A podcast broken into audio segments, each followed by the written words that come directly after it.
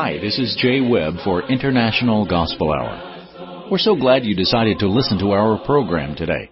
Our intent is to inform you and to encourage you. This is Are You Listening? with Jeff Archie of International Gospel Hour. In a busy world with lots of distractions, we need to pay closer attention to God. Are you listening to God's Word today? Here's Jeff. I love it that it is simple yet so concise, the beginning of the gospel of Jesus Christ, the Son of God, the words of Mark 1 and verse 1. Thank you to our Jay Webb and greetings to everyone. We love this broadcast today as it is part of our Are You Studying series. This is where we take an expository approach to the Scripture. We take a chapter or maybe a segment of a chapter and look at the text that we may grow in our studies. And our study today is from Mark chapter 1 beginning with verse 9. Now, if there are other broadcasts in these series that you have not heard, you can let us know which broadcast that you are looking for, and we will make that available. Please go to internationalgospelhour.com. That again, that's internationalgospelhour.com, and click on the contact tab and leave us a message, and we will make them available to you. And dear friends, to complement our study today, we would like to send you another study absolutely free. So before we begin with our studies from Mark chapter 1 beginning with verse 9, Please hear our Jay Webb as he will tell us about our free Bible study course by mail. Kind listeners, the International Gospel Hour offers absolutely free a Bible study course by mail so you may study in the privacy of your own home. Please call toll free at 1 855 IGH 6988 and leave your name, address, and just say, I want the home study. That's it. Again, call toll free at 1-855-IGH-6988 and please leave your name, address, and just say, I want the home study. You may also go to our website at internationalgospelhour.com, click on the Contact tab, and leave us the same information, name, address, and type, Please send the home study. We'll send it as soon as possible. Thanks always for your interest in the things of God. And now, back to Jeff. Beginning with Mark chapter 1, let's look at verses 9 through 11, and then we'll consider this part of the text. It came to pass in those days that Jesus came forth from Nazareth of Galilee and was baptized by John in the Jordan. And immediately coming up from the water, he saw the heavens parting and the Spirit descending upon him like a dove. Then a voice came from heaven, You are my beloved Son, in whom I am well pleased. Now, dear friends, in Matthew's account of this text in Matthew 3:13 through 17, Matthew tells us that John at the first forbid to baptize Jesus, that rather it should be Jesus baptizing John. But in that study of Matthew 3, Matthew tells us of Christ's reason for baptism. Jesus said, Suffer it to be so now. In other words, allow this to be, for this it becometh us to fulfill all righteousness. So we're able to fulfill the righteousness of God as Jesus was baptized of John. Dear friends, when we consider this text, we understand that the heavens parting, the Spirit descending upon him like a dove, and how the voice from heaven says, You are my beloved Son, in whom I am well pleased. Dear friends, may we submit to you that baptism in this day and age must also please the Father, must be in the name of Christ, thus by His authority, to fulfill all righteousness according to God from whom righteousness comes. When we obey the gospel of Christ, as we note in Romans 1 and verse 16, then Paul said, I am not ashamed of the gospel of Christ, for it is the power of God unto salvation to every one that believeth, to the Jew first and also to the Greek. He continues in verse 17 and says, For therein, therein where? The gospel.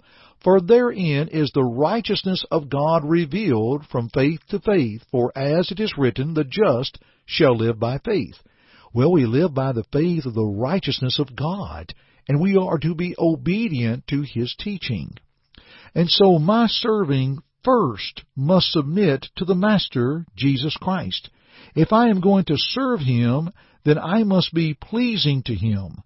In Matthew 28:18 through 20, when Jesus said, All power is given unto me in both heaven and in earth, Go ye therefore and teach all nations, baptizing them in the name of the Father, the Son, and of the Holy Spirit, teaching them to observe all things whatsoever I command you, and lo, I am with you always, even unto the end of the age.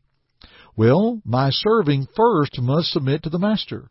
When I look in Mark 16:16 and see Jesus says concerning the gospel, He that believeth and is baptized shall be saved, he that believeth not shall be condemned, then if I'm going to believe in Him, I'm going to be baptized into Christ. Was that not what they were told on the day of Pentecost in Acts 2 and verse 38? To repent and be baptized, every one of you, in the name of Jesus Christ, for the remission of your sins? Now, dear friends, it's interesting to note that in the baptism of Christ with John, how Christ came up from the water. That's very similar to the eunuch in Acts chapter 8 and verse 39, who, along with Philip, came up out of the water.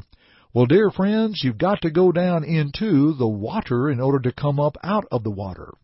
Baptism is a word that means to be immersed. It's a burial. That is taught clearly from Romans 6, 3 through 6, and Colossians 2 and verse 12. The scriptures are clear, dear friends, that baptism into Christ cannot be accomplished by being sprinkled or having water poured upon us, that baptism is an immersion. We learn a lot from this text, not to be baptized like Jesus was according to John's baptism, because John's baptism finally did not have its effectiveness.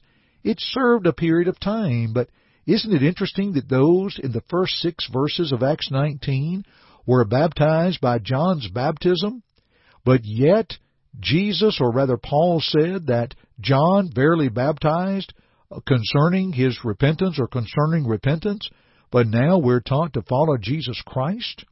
In other words, they were baptized by John's baptism at a time that John's baptism was not effective. It's interesting when we study the text together to see God's will for our lives. Let's think on these things. Now, let's look at verses 12 and 13 of Mark 1. This is after the baptism of Christ that immediately the Spirit drove him into the wilderness, and he was there in the wilderness forty days, tempted by Satan, and was with the wild beast, and the angels ministered unto him. Now, dear friends, we can also learn of this in Matthew the fourth chapter.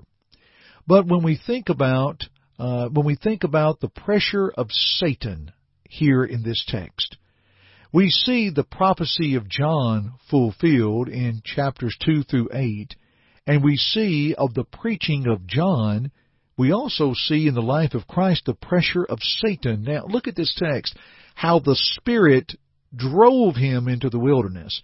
This is a strong term that is related to the demons that were sent out or driven out by Christ in Mark 1, 34 through 39.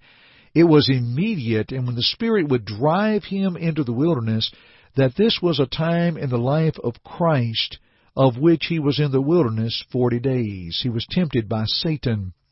Dear friends, we are brought into trials and various testings and temptations as Christians, but God's testing will always allow us a passing grade if we but pursue. You see, in 1 Corinthians 10:13, the Bible says, "No temptation has overtaken you except such as is common to man, but God is faithful who will not allow you to be tempted beyond what you are able, but with the temptation will also make the way of escape that you may be able to bear it." Now, folks, this verse does not say God does not put more on you than you can bear. That's not what it says. It says God will not allow you to be tempted beyond what you are able. But with the temptation will also make the way of escape that you may be able to bear it. God will provide. So, when we note the temptations of Jesus, we are reminded from Hebrews 4 verses 14 through 16 how Jesus was tempted as we are, yet without sin. He understands the temptations that His children go through, and He is able to help us, as we note again from Hebrews 4:14 through 16. Satan will go after those that he does not have. 1 Peter 5 and verse 8 reminds us that he is like a roaring lion walking about seeking whom he may devour. But according to James 4 verse 7, when Satan, the devil, is resisted with God's help, he will flee. There are times, dear friends, that I feel a temptation coming upon me that I will pray to God. And as, as I can see Satan walking and leading away, fleeing. Dear friends, when we learn from this time in the life of Christ from Mark 1, 12 and 13, as one is obedient and serves the Lord, the Lord will provide and strengthen one as one continues to serve. Now, dear friends, let's quickly look at verses 14 and 15 of Mark chapter 1 of the preaching of the gospel of the kingdom. Not only would Jesus heal the sick, but his main purpose was to seek and save the lost in Luke 19:10. Later in Mark 1 and verse 38, he said, Let us go into the next towns that I may preach there also, for therefore came I forth. Luke's account in Luke 4 and verse 15 speaks that the preaching of Christ was glorified at all. And when Jesus in Mark 1, 14 and 15 was preaching the gospel of the kingdom of God, he said, The time is fulfilled and the kingdom of God is at hand. Repent and believe in the gospel. The kingdom being at hand meant that it was to approach, it draws nigh. How thankful we are to see that his kingdom was set up. There were those in Colossians 1:13 who were translated into the kingdom of his dear son, and the assurance of 1 Corinthians 15:24 that he will come again and his kingdom will rise up. And the gospel being preached always includes the kingdom. We see that from the preaching of Philip in Acts 8 and verse 12. And dear friends, our servant Jesus Christ has that message, and we must keep in mind our purpose. And dear friends, when we look at the preaching of the gospel of the kingdom, how there are those who can be added to that kingdom, the church, this very day. What a great opportunity that we can spend time in our You Studying series. And dear friends, we will continue these thoughts at another time from the book of Mark. Thank you for joining me today on the International Gospel Hour. Please tune in each and every time that you can hear us. We look forward to it. I'm Jeff Archie, and dear friends, keep listening. Thank you for listening to our broadcast today. We hope first that it glorified God, but second, we hope that it edified you. Listen to it again if you need to, or to other lessons in this series by going to the Media tab at our site internationalgospelhour.com.